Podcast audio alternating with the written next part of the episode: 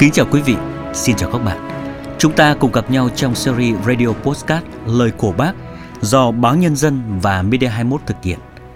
Và tôi là Bùi Chí Trung, người sẽ đồng hành cùng quý vị trong không gian âm thanh lịch sử này.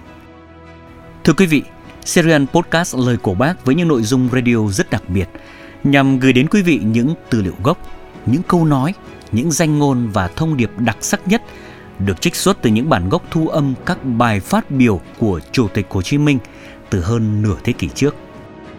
Bên cạnh những tư liệu gốc, chúng tôi cũng mong muốn được cùng quý vị tìm hiểu thêm về bối cảnh lịch sử cũng như những tác động quan trọng từ những bài phát biểu đặc biệt này và những bài học được để lại cho ngày hôm nay. Thưa quý vị, với bất kỳ bài phát biểu nào thì đều có những cao trào, những điểm nhấn quan trọng nhất. Đó là thời điểm những câu nói, những thông điệp, những lời khẳng định quan trọng nhất được đưa ra. Và chắc chắn đó cũng là những khoảnh khắc để công chúng đón nhận, gắn kết bằng cả trí tuệ và cảm xúc, bằng những tràng pháo tay, tiếng hò reo muôn người như một. Như trong buổi lễ kỷ niệm chín mươi năm ngày thành lập Đảng Cộng sản Việt Nam Quang Vinh tại Hà Nội, Tổng Bí thư, Chủ tịch nước Nguyễn Phú Trọng trong bài phát biểu quan trọng đã có một lời nhấn mạnh đầy tự hào. Với tất cả sự khiêm tốn của người cách mạng, chúng ta vẫn có thể nói Đảng ta thật là vĩ đại, nhân dân ta thật là anh hùng. Đảng ta thật vĩ đại, lời khẳng định đầy tự hào đó từng được xuất hiện trước đó tròn sáu mươi năm. Và ngọn nguồn lịch sử của lời khẳng định đó sẽ là nội dung mà chúng tôi muốn gửi đến quý vị. Trước tiên, xin cùng nghe lại những thanh âm từ lịch sử. Với tất cả tinh thần khiêm tốn của người cách mạng, chúng ta vẫn có quyền nói rằng Đảng ta thật là vĩ đại.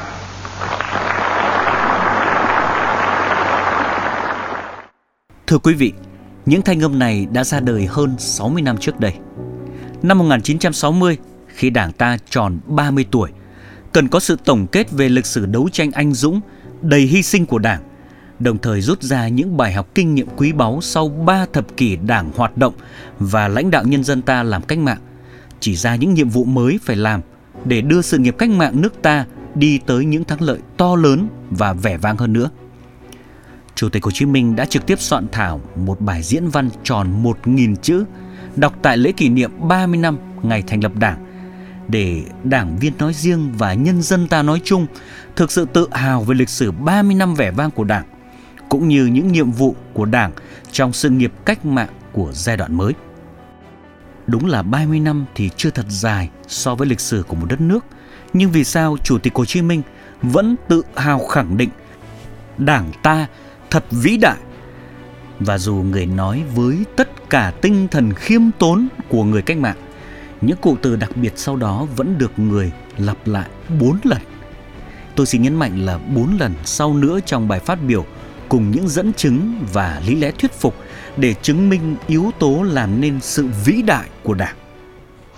Từ ngày bị đế quốc Pháp xâm chiếm, nước ta là một xứ thuộc địa, dân ta là vong quốc nô, tổ quốc ta bị giày xéo dưới gót sắt của kẻ thù hung ác. Trong mấy mươi năm khi chưa có Đảng, tình hình đen tối như không có đường ra. Từ ngày mới ra đời, Đảng ta liền dương cao ngọn cờ cách mạng, đoàn kết và lãnh đạo toàn dân ta tiến lên đấu tranh giải phóng dân tộc, giải phóng giai cấp.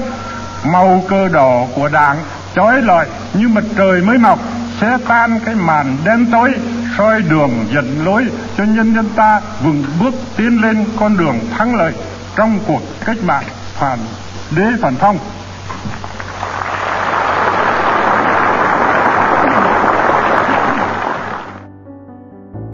Bằng cách sử dụng hình ảnh, trong mấy mươi năm khi chưa có Đảng, tình hình đen tối như không có đường ra, để so sánh đối lập với màu cờ đỏ của Đảng chói lọi như mặt trời mới mọc, xé tan cái màn đen tối, soi đường dẫn lối cho nhân dân ta vững bước tiến lên con đường thắng lợi trong cuộc cách mạng phản đế, phản phong.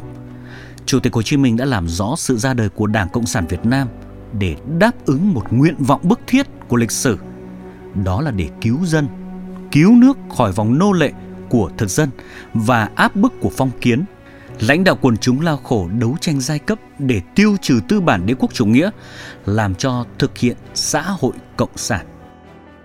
Và cũng rất giản dị, người tóm tắt quá trình đấu tranh anh dũng, hy sinh của Đảng trong ba mươi năm đấu tranh giành độc lập cho Tổ quốc và xây dựng đất nước, còn để làm gì?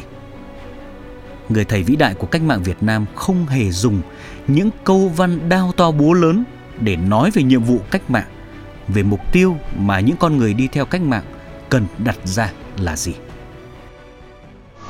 Thế còn một người Việt Nam bị bóc lột, bị nghèo nàn thì Đảng vẫn đau thương, cho đó là vì mình chưa làm hết nhiệm vụ. Cho nên Đảng vừa lo tính công việc lớn như đổi nền kinh tế và văn hóa lạc hậu của nước ta thành một nền kinh tế và văn hóa tiên tiến, đồng thời lại luôn luôn quan tâm đến những việc nhỏ như là tương, cà, mắm, muối cần thiết cho đời sống hàng ngày của nhân dân ta.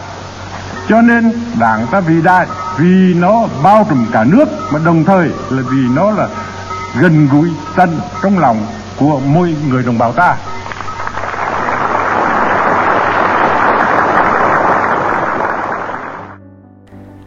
Người cách mạng, như lời Bác dạy, phải lo công việc lớn như đổi nền kinh tế và văn hóa lạc hậu của nước ta thành một nền kinh tế và văn hóa tiên tiến, đồng thời lại phải luôn quan tâm đến những việc nhỏ như là tương, cà, mắm, muối cần thiết cho đời sống hàng ngày của nhân dân ta.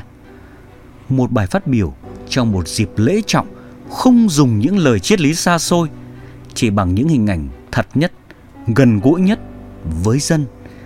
Vậy nên từng lời, từng ý càng trở nên thuyết phục. Thật vậy, sự vĩ đại đâu phải là lớp vỏ hào nhoáng.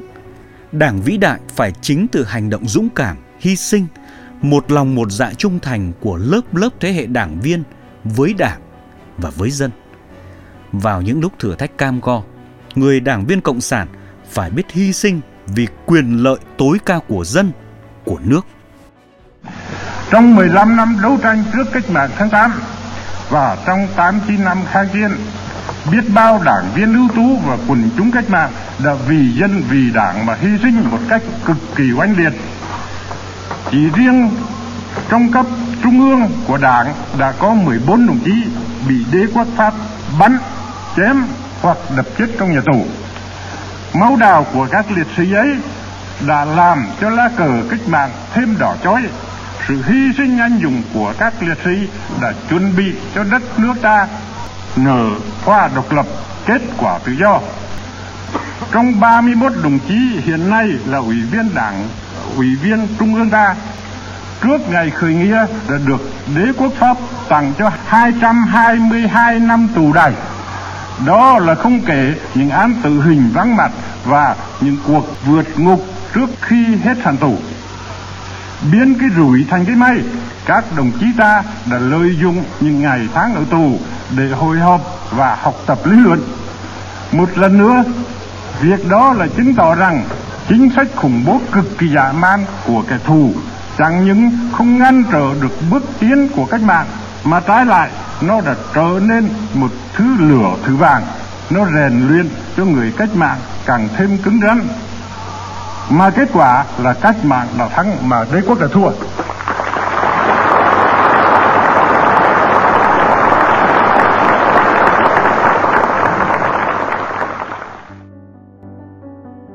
Không chỉ nói về quá khứ và sự tự hào, không chỉ nói về những thành tựu và những niềm vui phấn khởi, bài phát biểu quan trọng nhất của dịp kỷ niệm ba mươi năm thành lập Đảng đã như một hồi chuông cảnh tỉnh về những mầm mống, những biểu hiện cần đấu tranh.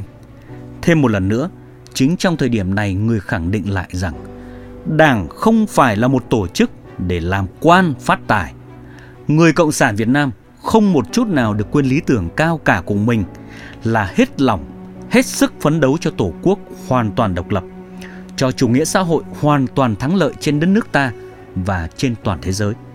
Do vậy, hơn bao giờ hết, Đảng cầm quyền càng phải phấn đấu rèn luyện để trở thành một Đảng thật trong sạch vững mạnh, phải xây dựng Đảng trên cơ sở lấy dân làm gốc.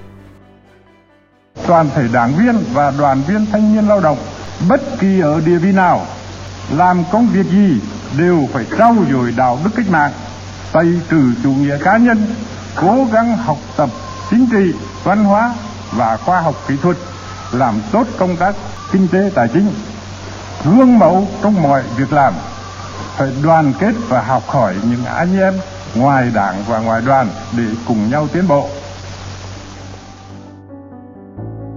Đảng là một thực thể sống, vì vậy đảng không thể không có sai lầm. Thế nhưng trong sai lầm ấy thì đảng ta nhận ra, đã biết vượt lên chính mình để ngày càng gắn bó mật thiết với dân. Trong điều kiện nào cũng vậy, đảng vẫn phải luôn là đội tiền phong của giai cấp công nhân, tiêu biểu cho trí tuệ, đạo đức, danh dự và lương tâm của cả dân tộc. Tuyệt đối không thể thay đổi mục đích và lý tưởng. Và chính vì vậy đảng ta là đạo đức, đảng là văn minh. Đảng ta vĩ đại như biển rộng núi cao, ba mươi năm phấn đấu và thắng lợi biết bao nhiêu tình. Đảng là đạo đức, là văn minh, là thống nhất độc lập, là hòa bình ấm no. Công ơn đảng thật là to, ba mươi năm lịch sử đảng là cả một kho lịch sử bằng vàng.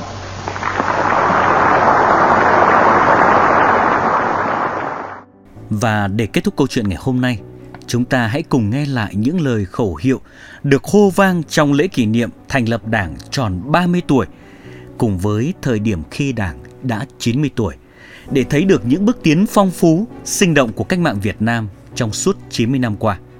Và để thấy sự tự hào, lắng đọng thực sự trong mỗi đảng viên, để hun đúc niềm tin, sự sắt son trong mỗi người. Xin quý vị hãy cùng nghe lời Bác để lại sáu mươi năm trước và sự tiếp nối của thế hệ ngày hôm nay. Tôi đề nghị chúng ta hô mấy khẩu hiệu: Đảng lao động Việt Nam vĩ đại muôn năm, nước Việt Nam hòa bình thống nhất độc lập dân chủ và giàu mạnh muôn năm,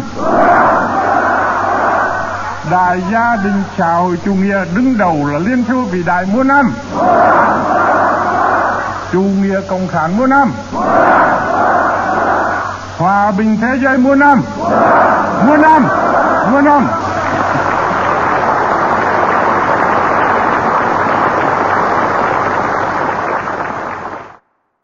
Vinh quang đời đời thuộc về dân tộc Việt Nam văn hiến và anh hùng. Đảng Cộng sản Việt Nam quang vinh muôn năm. Nước Cộng hòa xã hội chủ nghĩa Việt Nam muôn năm. Chủ tịch Hồ Chí Minh vĩ đại sống mãi trong sự nghiệp của chúng ta.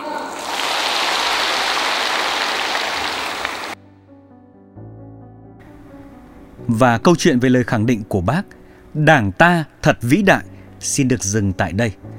Quý vị và các bạn có thể nghe bản đầy đủ podcast playlist Lời của Bác do Media hai mươi mốt Radio sản xuất trên các nền tảng Spotify, SoundCloud, YouTube và kênh fanpage của Media hai mươi mốt Radio.